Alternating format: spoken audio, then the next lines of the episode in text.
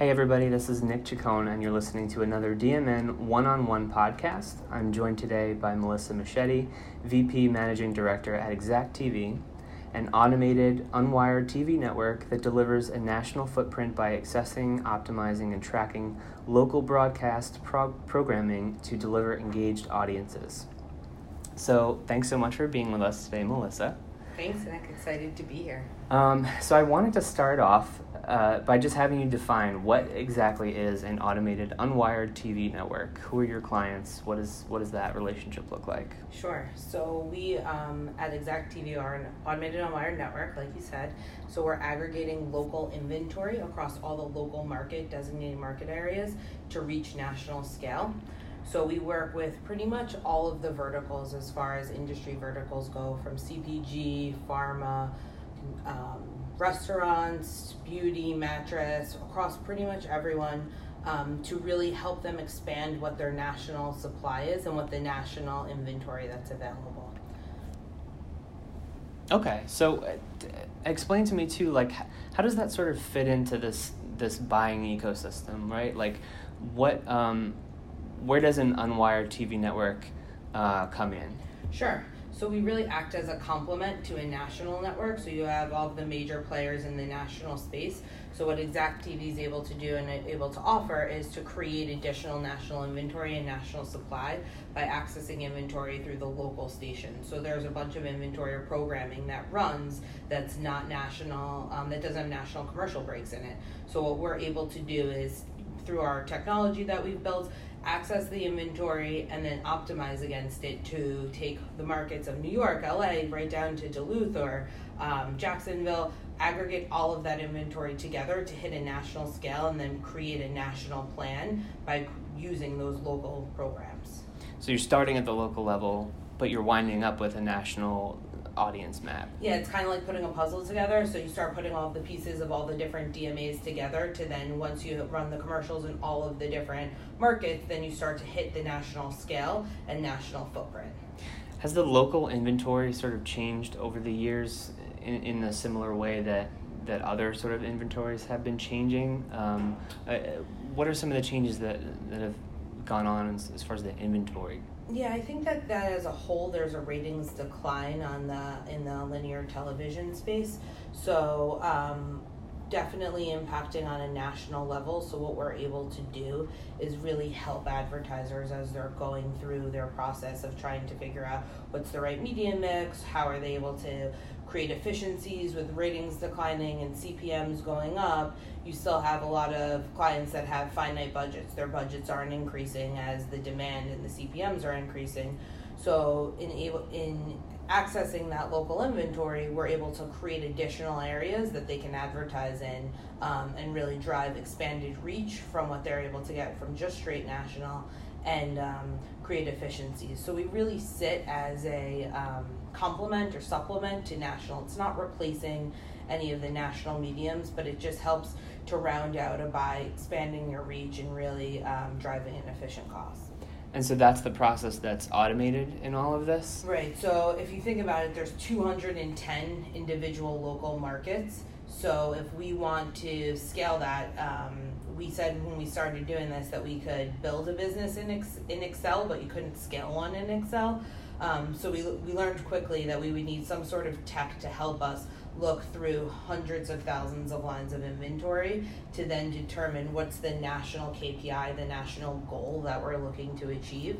So the technology that we have is built to use artificial intelligence throughout the estimating of impressions. So for years, buyers have been estimating lines and trending out what's the rating delivery, whether it be on Nielsen or ComScore, what's the delivery that that program is going to do in the future. But it's really just data trends. So we use cloud computing to be able to take trillions of different data points, crunch them together, and come out with what's really the trend or what do we really think the right projection on that specific program is in the specific market. And then after we have all of that data across all of the different demographics that we can target against, we then can put in overarching KPIs. What programs are we trying to reach? What percent US coverage are we trying to reach? Time frames, um, if there's specific market goals, we can p- plug all of that in and then run an optimization that runs in um, in the cloud and then runs against a bunch of different optimization algorithms to come back with what's the best recommendation to hit those KPIs to make sure we're hitting the audience and the consumer base for the advertiser, but also to make sure that we're driving the most efficient cost on that. Mm. And of those things that you mentioned, is I mean, how specifically, um, what's sort of the most salient um, effect that you've seen sort of AI having on this ad buying process? I mean, how is how is AI sort of really changing uh, linear in, in those ways? Well, so AI really works to just, it's constantly learning, right? So we're constantly working with the machine to make sure that we're training it to be in the right, um, continue to learn the right things, readjusting it, and then letting it learn. So it's helping us to be able to scale the amount of business that can be placed. Um, through the sort of optimization tools and estimating tools without having to scale tons and tons of personnel as well as scale um, on the other side of how, how do we transact it. So we've really spent a lot of time using the artificial intelligence to help eliminate some of the friction points that we've had with the buy sell relationship, as well as um, scale the ability of what we're able to accomplish in a day. Yeah, and the those friction points that you, mentioned between the sort of the buy and sell side. Um, talk a little bit about how what the potential is for where this kind of the tech comes in and sort of um, alleviating those those issues and kind of streamlining the process so that um, from what I'm hearing from you, so that really efficient buys can be ma- made. Right. So efficiency just isn't on a cost basis. It could also just be in the actual volume of work that needs to be accomplished to get something done. So um, the buy sell relationship on the linear side is super relationship based, and I don't really think that that's going away. Relationships are going to be important but the way that we transact in entering data into spreadsheets and then copying spreadsheet from one document into one system to another system, I think that there's certainly ways that we can continue to streamline that process so that there's less friction points and the relationship of who you're working with and how you're going to get the best buys done and the best media for clients is still going to exist but the actual transacting of how you're going to go about that i think continues to evolve and change and that's where we really see the marketplace um, on the linear side having opportunity to streamline the overall process. And uh, you know specifically with the at a higher level the the tv ad buying process um, obviously you're specific to linear but it seems overall has been a, in a perpetual state of transition for the last several years. Things have been kind of um, trying to keep up with each other, right? You have the tech side um, being used to kind of automate things. Um, are we ever going to sort of return to a, a sense of kind of stability that was used to in sort of the older days of linear uh, ad buying, or with this um, you know the landscape that we're in r- right now, and as you've kind of seen it, um, are we also always going to sort of be catching up with the the latest um, the latest in, in tech and what it has to offer? So, so I think that the technology has a ways to go to catch up with where people want it to be. So we certainly have time before we're going to hit um, a point where it might start to plateau a bit. But I think also the consumer side of things and how people are seeing, hearing, interacting with media will will drive how it continues to evolve because that's how the digital landscape continues to evolve. OTT, CTV, how people are consuming the media continues to drive how then the media is going to be transacted in the future. Right. And contributing to that sense of kind of like instability, I guess, is that there are these changes happening both on the buy side and the sell side concurrently. Um, would you say that's yeah, I think that, that both the buy side and the sell side, from both uh, what inventory is available, how consumers are consuming it, how they're tar- how people are targeting it, targeting it, what sort of data is being used, all of those factors are really starting to play in. And then how is it all going to interact together? There's still some silos between linear and digital and now some of the connected tv pieces.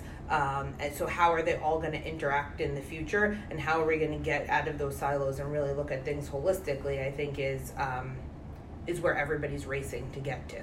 Yeah, and that kind of dovetails onto what I wanted to ask you about next, which is if you're a marketer, it's a daunting place to be in to try to navigate all of this. And obviously, um, that's nothing new, but it's something that continues. Um, and sort of in dealing with, um, you know, your clients, things like that, is there sort of, um, you know, something that you would say to them in terms of the way that they're approaching these these changes in the the TV ad buying space in, in terms of like things that they need to be thinking about ways to maximize their own efficiencies and how to come at it with you know a, a leg up so to speak yeah, so I think there's tons of solutions out there. So it's really trying to get a full understanding of what the solutions are and what the true offering is behind it.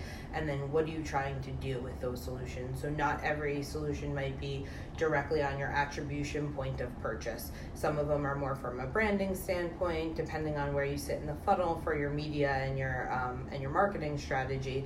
So really understanding what all of the pieces are and then how they're going to work in your full media mix. I think it is the most important because there's so many different things that play into it. Um, that you really have to understand what each of them is bringing and, and how they can help you convert um, convert your consumer. Yeah, I mean, and that's sometimes, often, maybe almost always easier said than done. yes, definitely. but yes. but um, if you if you were to able to sort of, I guess, like boil it down to a single kind of area of focus or priority within an you know an organization, right? Like looking at um, you know h- how do you get to a point where you are kind of very easily able to identify these things about your own organization, your own brand, and what is actually appropriate for you and, and maybe what's not.